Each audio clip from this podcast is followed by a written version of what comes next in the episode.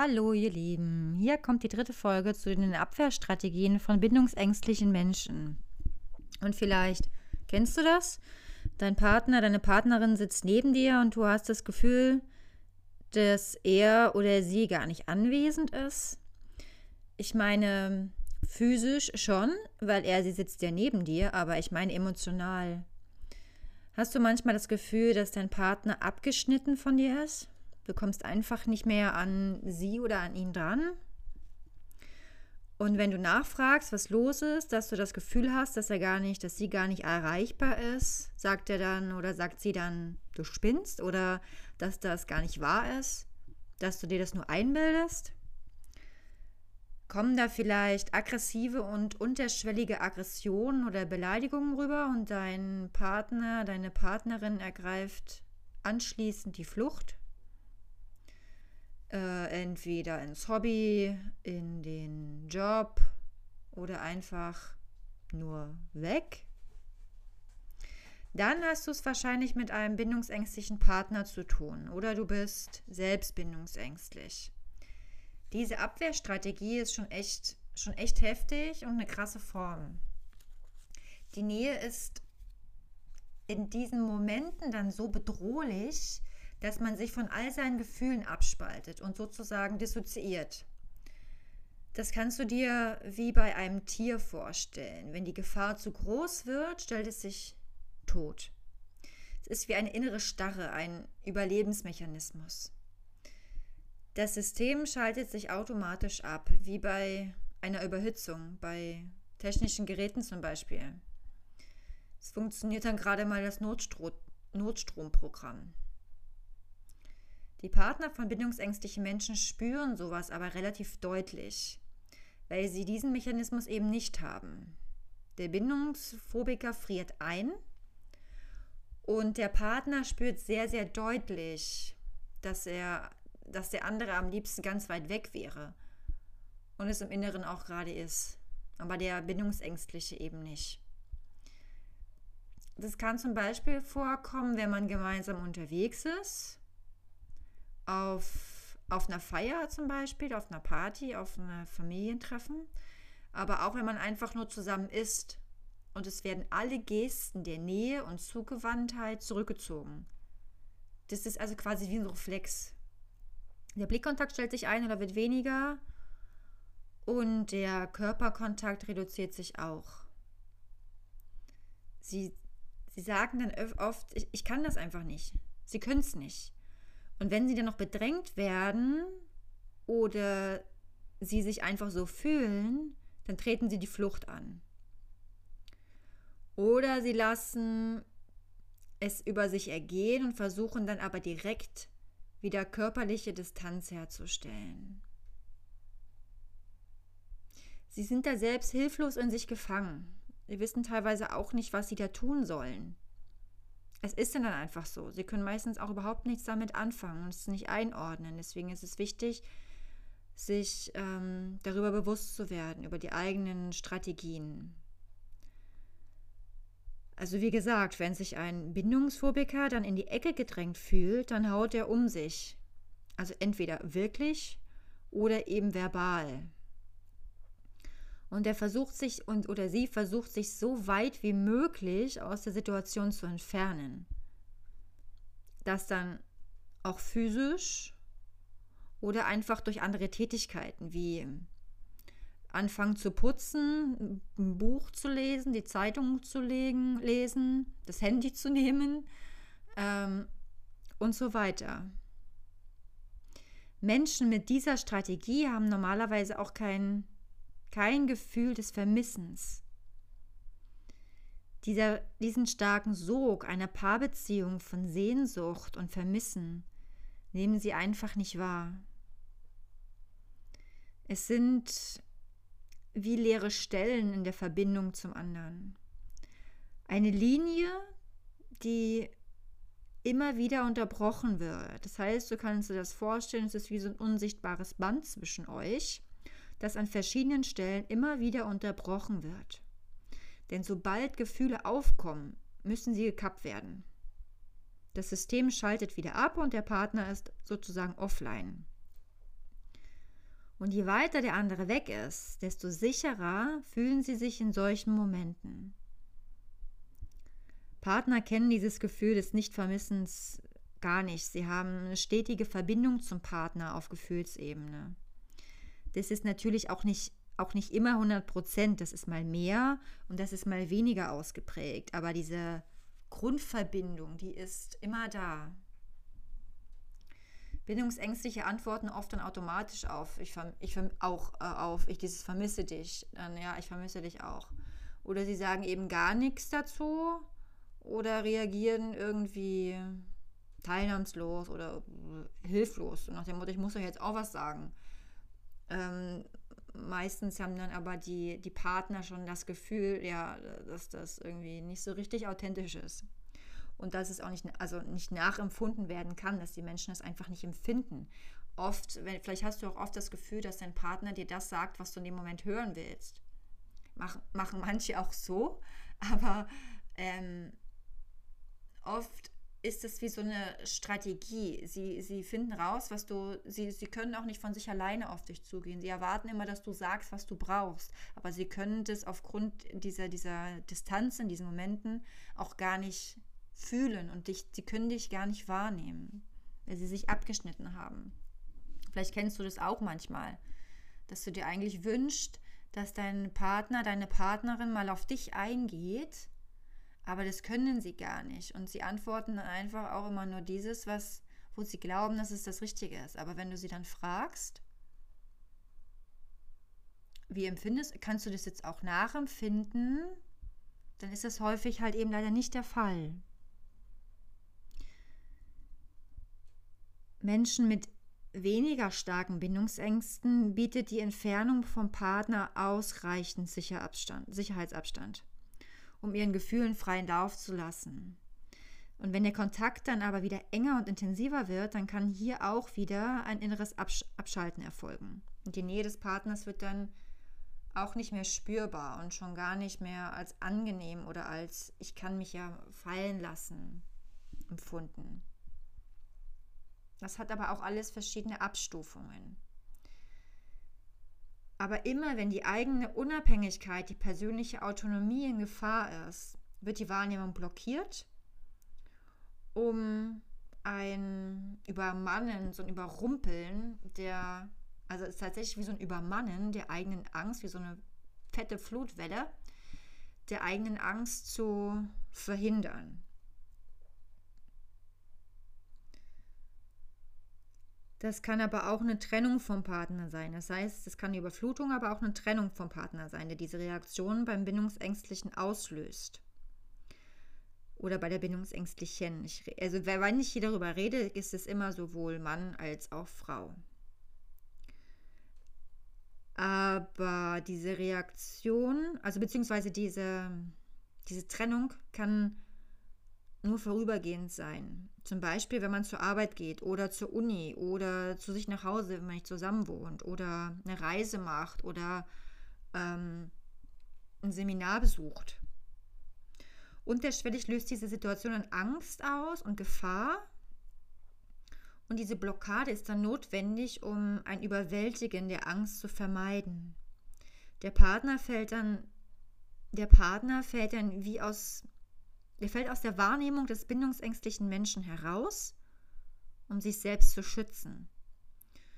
Und hierdurch wird dann automatisch vermieden, dass der Partner einem so wichtig werden könnte, dass dies die eigene Autonomie in Frage stellen oder diese in Gefahr geraten könnte. Je mehr der bindungsängstliche Mensch also in seiner Freiheit bedroht oder eingeschränkt wird und sich eingeschränkt fühlt, dieses objektive Einschränken ist ja immer noch ein anderes als das, was der Partner dann auch fühlt. Sie grenzen sich, sie grenzen sich dann ab und mitunter ja auch sehr, sehr hart und rigoros. So lange, bis sie sich dann wieder sicher fühlen. Und bindungsängstliche Menschen können das innere Offline-Gehen auch oft selbst ziemlich gut, wenn auch unterbewusst, sie können es gut wahrnehmen. Es ist genau der Einbruch das Erkalten, das Abblocken von Gefühlen, was dann zu einer starken Verunsicherung führt. Daraus könnte man auch den Schluss nämlich ziehen, dass der Partner nicht der Richtige ist oder die Richtige ist, was bei Bindungsängstlichen ja oft als Aussage für das Beenden einer Beziehung getätigt wird. Man weiß es selbst nicht genau, was das alles ist für, eine, für eigenartige Gefühle, warum das passiert. Der Partner ist einmal wichtig und im nächsten Moment wieder total egal und wird vergessen. Und auch die Spiegelung des bindungsfähigen Partners äh, führt dann ja auch dazu, dass der Bindungsängstliche merkt, ja, irgendwas stimmt hier vielleicht mit mir überhaupt nicht. Und dadurch, dass man auch das Gefühl dieser Verbindung nicht wahrnehmen kann und das ja in, offensichtlich in Beziehungen so ist, das wissen sie aber nur, das können sie nur wissen, das können sie nicht nachempfinden, sie merken nur, dass es bei sich eine Diskrepanz gibt, ähm, dann wird natürlich die Beziehung in Frage gestellt. Und es ist dann ja auch, wenn es zu nahe wird, eine willkommene Ausrede. Es ist ja auch keine böse Absicht des Bindungs- oder der bindungsängstlichen Menschen. Die können sich seine, die können sich ihre Reaktion meistens selbst kaum erklären. Und sie handeln halt manchmal auch einfach, als wäre der Partner gar nicht da. Und diese natürliche Verbindung, dieses Band, was bindungsfähige Menschen über die Dauer der Beziehung wahrnehmen und intensivieren können und wollen, das können bindungsängstliche Menschen nur zeitweise wahrnehmen und oft nur mit Abstand oder dann halt intensiver.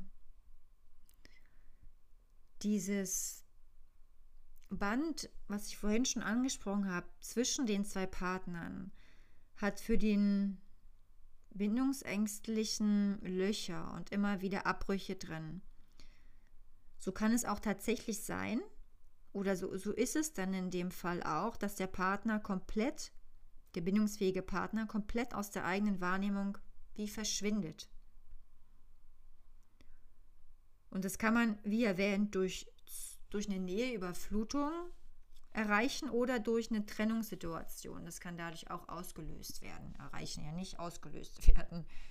Ähm die Überflutung von Nähe muss dann in dem Moment aber nicht mal so intensiv sein, wie der Bindungsfähige sich das vielleicht in dem Moment vorstellt. Der denkt dann, also ich bin hier einfach nur in diesem Raum. Wie kann das so viel sein? Für mich wäre das nicht so viel. Aber bindungsängstliche Menschen empfinden es ganz anders. Da kann es tatsächlich schon ausreichen, wenn du einfach nur anwesend bist. Das klingt echt hart. Es ist aber so. Wunsch, das ist ja auch der Wunsch und es ist aber auch der Fluch des bindungsängstlichen Menschen. Das Ganze ist echt schon echt krass und vor allem aber auch für die Partner. Daher sage ich immer wieder, informiert euch. Holt euch, wenn nötig, Hilfe.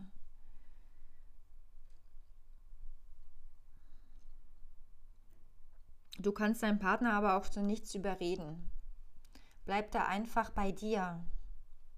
Besonders Partner von bindungsängstlichen Menschen haben das Bedürfnis, ihre Partner aufzuklären. Vielleicht auch mit der Hoffnung, dass sie sich dann ändern und endlich die gewünschte intensive Beziehung gelebt werden kann. Oft haben sie da aber nochmal das Gefühl, noch mehr bedrängt zu werden und ziehen sich dann wieder zurück. Vielen ist es, wie gesagt, auch gar nicht bewusst. Denen, denen es bewusst ist, würde sich vielleicht was tun. Ähm, aber du kannst immer nur als, als Partner von bindungsängstlichen Menschen, kannst du immer nur an deinen Themen arbeiten. Wenn du merkst, dass das in einem Gespräch gar nicht möglich ist, dass da immer jemand zurückrudert, dann lass es los. Wenn du bei dir merkst, du pusht das Ganze zu sehr, dann wirst du auch merken, dass dein Partner sich noch mehr zurückzieht. Es hilft einfach nur, wenn du ganz bei dir bleibst. Es gibt ja auch, du hast ja auch Themen damit, möglicherweise. Denn oft geraten die Partner von bindungsängstlichen Menschen in abhängige Strukturen. Denn dieser Kontrollverlust, der damit einhergeht, dass der andere sich einfach rauszieht, kappt, also diese, diese Verbindung zu dem geliebten Menschen auf einmal weg ist, kann das eine Art ähm, Verlustangst aus, ähm, lösen und definitiv auch Kontrollverlust. Und dieser Kontrollverlust feuert diese Leidenschaft, diese Sehnsucht bei den Partnern an.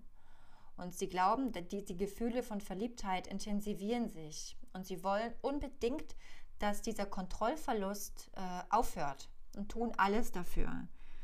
Und bei vielen ist es dann auch so, dass ähm, sie dem Partner, dem bindungsängstlichen Partner dann mehr gefallen wollen, je mehr er sich zurückzieht.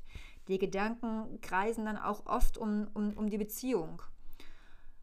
Ähm, und der bindungsängstliche Partner fühlt es natürlich, dass der eine wie so ein Magnet angezogen wird und der andere will eigentlich nur weg. Da kann es den bindungsängstlichen, der, der kann nur weglaufen und der andere hängt in, seiner, in seinem Kontrollverlust fest. Das heißt, die einzige Chance, aus, diesem, aus dieser Spirale rauszukommen ist, bei dir zu bleiben, dir deine Themen anzugucken und dich mit dem Kontrollverlust auseinanderzusetzen. Denn diese emotionale Instabilität, die Achterbahnfahrt, die Achterbahnfahrt der Gefühle, kann einen in ein echt tiefes Loch fallen lassen. Es kommen dann die ganzen Selbstzweifel hoch. So dieses emotionale Chaos lässt die Partner oft, die Partner oft an sich und den eigenen Gefühlen, an der eigenen Kompetenz zweifeln. Was mache ich falsch? Es wird sich oft auch selbst entwertet und schlecht gemacht. Und dieses, es kann doch nicht sein, wieso komme ich da jetzt nicht raus? Ich weiß doch, dass es mir nicht gut tut. Und immer wieder dieses, ähm, oder oft, dieses Zusammensein, Schluss machen, Zusammensein, Schluss machen, immer diese On-Off-Geschichten, die sind sowas von zehrend, aber man kommt einfach aus diesem Gefühl des Kontrollverlustes nicht raus. Man möchte das einfach wieder glattbügeln, aber wenn dann die Nähe mit dem Partner wieder da ist und es dem Partner wieder ein bisschen zu viel wird, dem Bindungsängstlichen meine ich jetzt, dann ist er ja auch wieder weg. Das heißt, es ist ein ewiger, ein ewiger Kreislauf.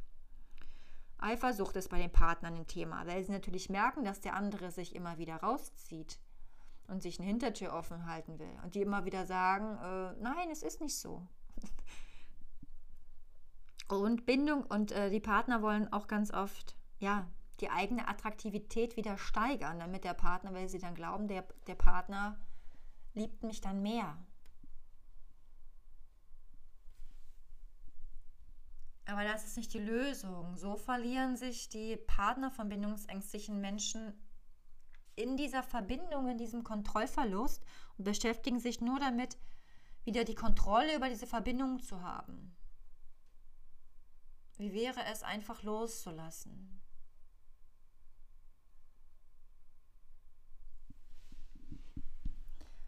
Oft vernachlässigen sich die Partner von bindungsängstlichen Menschen halt selbst, also sie vernachlässigen nicht sich selbst, sie vernachlässigen, doch in dem Sinne schon, sie vernachlässigen sich selbst, nicht im Sinne vom Äußeren, sondern vom Inneren. Sie vernachlässigen die, die, die Interessen, Hobbys und es ist halt so ein selbstschädigendes Verhalten auch. Wenn die Gedanken nur noch um diese Beziehung sich drehen und nichts anderes, ähm, leidet auch oft das andere, der Rest, das ganze Leben darunter, der Job, das Hobby, die Freunde. Das macht einfach, und oft kommt die Aussage halt, das macht mich fertig. Wie gesagt, informiere dich, mach dir bewusst, was das mit dir zu tun hat. Ich werde auch nochmal eine Folge machen, ähm, bezogen auf die, diesen emotionalen Kontrollverlust, diese Instabilität, wie du wieder Stabilität in dir etablieren kannst, wie du wieder zu dir zurückkommst, wie du bei dir ankommst. Wenn du das Gefühl hast, dass du ähm, Begleitung möchtest, ich habe hierfür extra ein Coaching-Programm entwickelt, was aber individuell eins zu eins begleitet und auf dich zugeschnitten wird, weil es ähm, verschiedene Themen gibt. Bei dem einen ist es mehr das, bei dem anderen ist es mehr das, was natürlich auch auf die auf die Kindheitsthematik zurückzuführen ist, aber nicht muss. Es kann auch einfach nur der Kontroll, einfach nur in Anführungsstrichen der Kontrollverlust sein. Und in diesem Coaching geht es darum, wieder die Liebe zu dir zu finden. Nicht immer im Außen bei dem anderen zu sein, sondern deine Kraft und dein Selbstwert zu stärken, in deine Kraft und Stärke zu kommen und wieder eine Beziehung zu dir aufzubauen. Weg von dem anderen, gedanklich, emotional, sondern hin zu dir. Weil das, was du von dem anderen willst, ist geliebt zu werden. Du hast das Gefühl, möglicherweise, ich möchte es dir nicht unterstellen, nur ist es oft, es ist oft so, dass dir die Liebe des anderen entgleitet, dass er auf einmal weg ist. Und du hast darüber keine Kontrolle. Du fühlst dich wie, ich saufe jetzt hier ab, ich falle, ich falle und falle und falle und falle. Und ich will einfach nur, ist wie so eine Droge, ich will einfach nur diese Liebe. Aber diese Liebe trägst du in dir.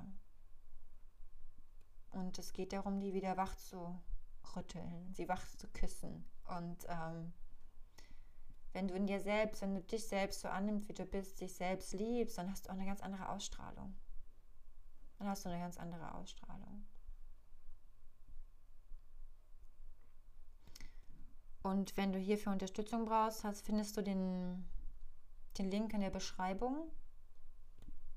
Oder das Programm heißt übrigens, hör auf zu suchen und finde dich selbst. Also hör auf, im Außen nach der Liebe zu suchen, sondern finde sie in dir selbst. Und dann kannst du eine Beziehung, eine Partnerschaft auf Augenhöhe, wo, zur Augenhöhe gehört dann noch mehr, äh, kannst du aber eine Partnerschaft äh, leben, in der du nicht abhängig bist von der Liebe des anderen. In diesem Sinne, ich mache nochmal, wie gesagt, eine Folge zu der emotionalen Abhängigkeit, Schrägstrich, emotionale Instabilität, Schrägstrich, Kontrollverlust. Ich wünsche dir einen ganz tollen Tag. Ich hoffe, ich habe dich inspiriert und freue mich, wenn du beim nächsten Mal wieder mit dabei bist. Mach's gut. Tschüss.